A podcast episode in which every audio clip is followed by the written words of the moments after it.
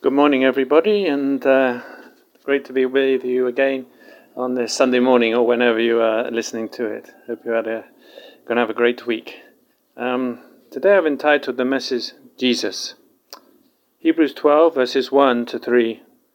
Therefore, since we are surrounded by such a great cloud of witnesses, let us throw off everything that hinders and the sin that so easily entangles, and let us run the race with perseverance the race marked out for us, fixing our eyes on Jesus, the pioneer and perfecter of our faith.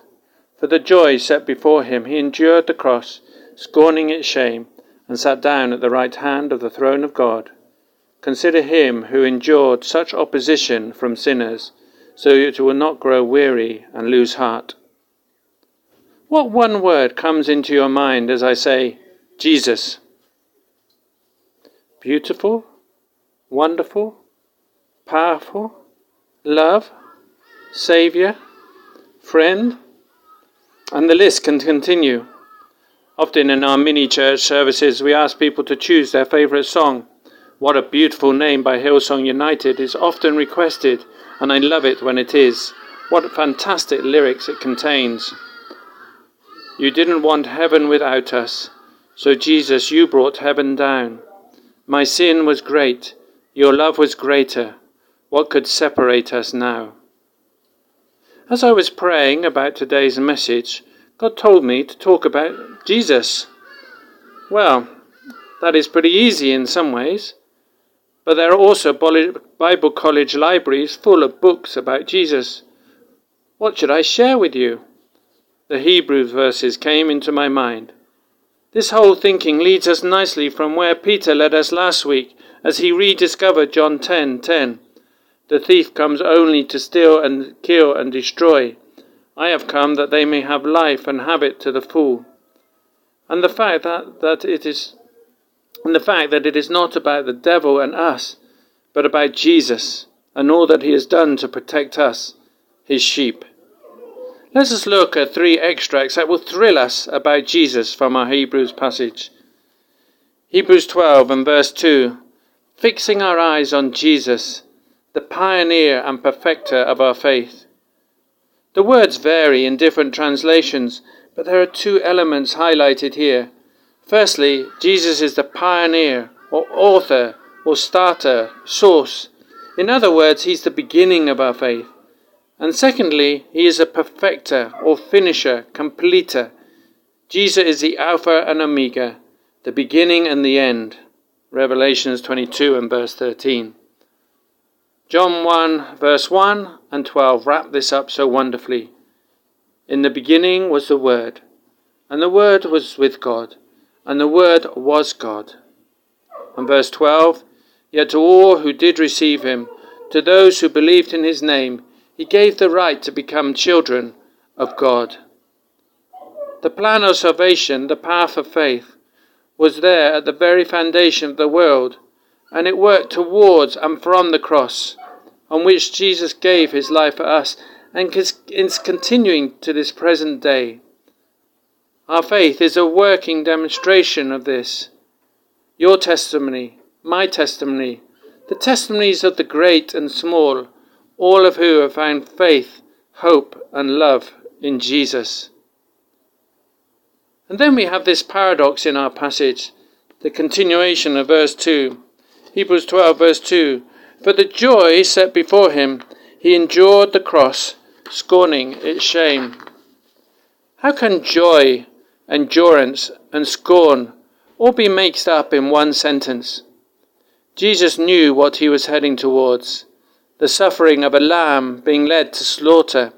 Isaiah 53 and verse 7 the drips of blood as Jesus prayed in earnest moments before he was arrested and his steps towards the crucifixion were started. Luke 22, verses 41 to 44. Is there joy in these situations?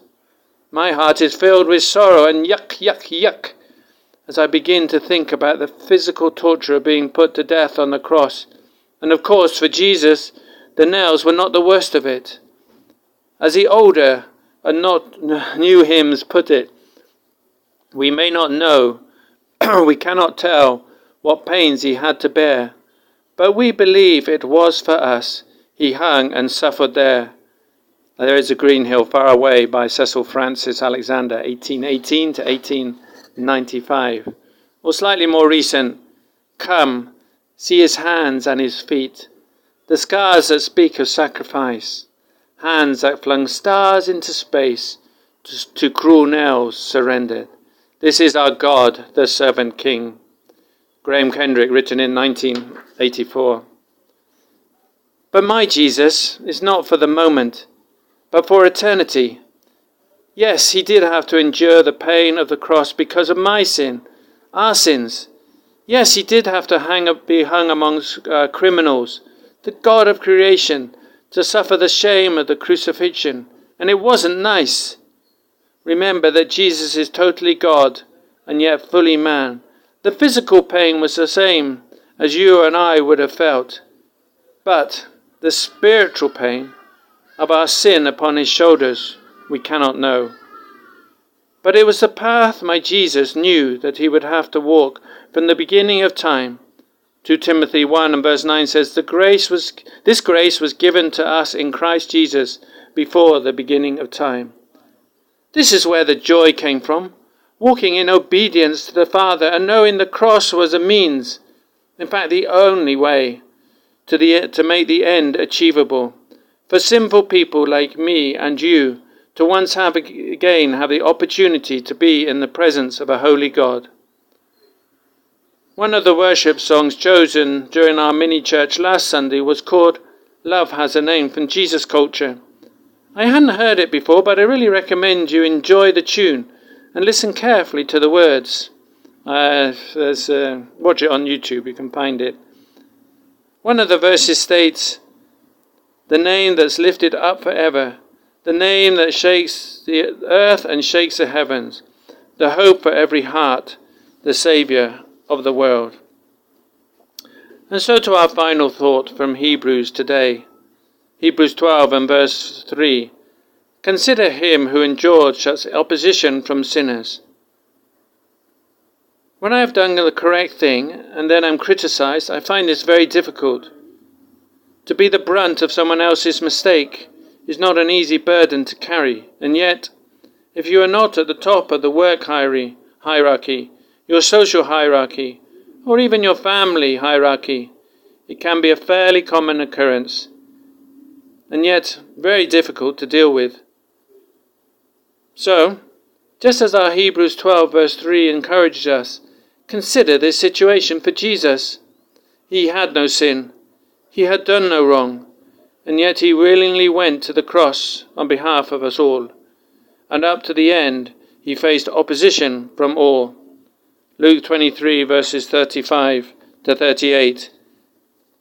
The people stood watching, and the rulers even sneered at him. They said, He saved others let him save himself if he is God's Messiah, the chosen one.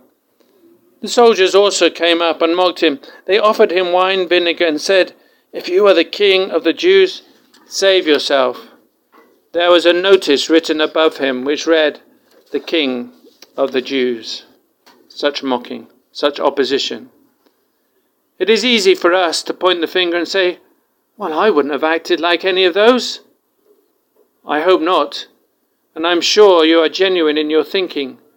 But the reality is, each time we are disobedient to the will of God, sin in what we say or don't say, in what we do or don't do, we are among those sinners surrounding the cross and helping to hammer the nails in deeper. It's sad, and I feel this sadness as I type, as I know that I am one of those sinners. But just remember that the word that came to mind as we mentioned the, the, the word Jesus at the beginning of this message. The cross was not about condemnation, but about forgiveness. Jesus says in Luke 23, verse 34, as he is hanging on the cross, Father, forgive them, for they do not know what they are doing. Jesus, beautiful, wonderful, powerful, love, Saviour, friend, or whatever you thought of. What better passage to end with and to understand more fully who Jesus is? Philippians 2, verses 5 to 11. In your relationships with one another, have the same mindset as Christ Jesus, who, being in very nature God, did not consider equality with God something to be used to his own advantage. Rather, he made himself nothing by taking up the very nature of a servant, being made in human likeness. And being found in appearance as a man, he humbled himself by becoming obedient to death, even death on a cross. And therefore God exalted him to the highest place and gave him the name that is above every name, that at the name of Jesus every knee should bow in heaven and on earth and under the earth, and every tongue acknowledge that Jesus Christ is Lord, to the glory of God the Father. Amen. Dear Lord Jesus, we thank you for who you are to me, each one of us, everyone listening to this uh, message today. Lord, you are so special. You're our Savior. You're our friend. You're a Redeemer. Lord, we thank you for all of those things. Lord, we're sorry when we don't live up to your standard, when we sin, when we go against you. Lord, forgive us our sins, as we forgive those who trespass against us. Lord, we thank you for your love and your care. We thank you, Jesus. Amen. A few questions to ponder. Your Jesus word, why did that word come into your mind? Secondly, how can we better give and receive forgiveness? And thirdly, what is the challenge for you this week? The same mindset from the Philippians passage. Have a great week. Thanks so much for listening and, and God bless.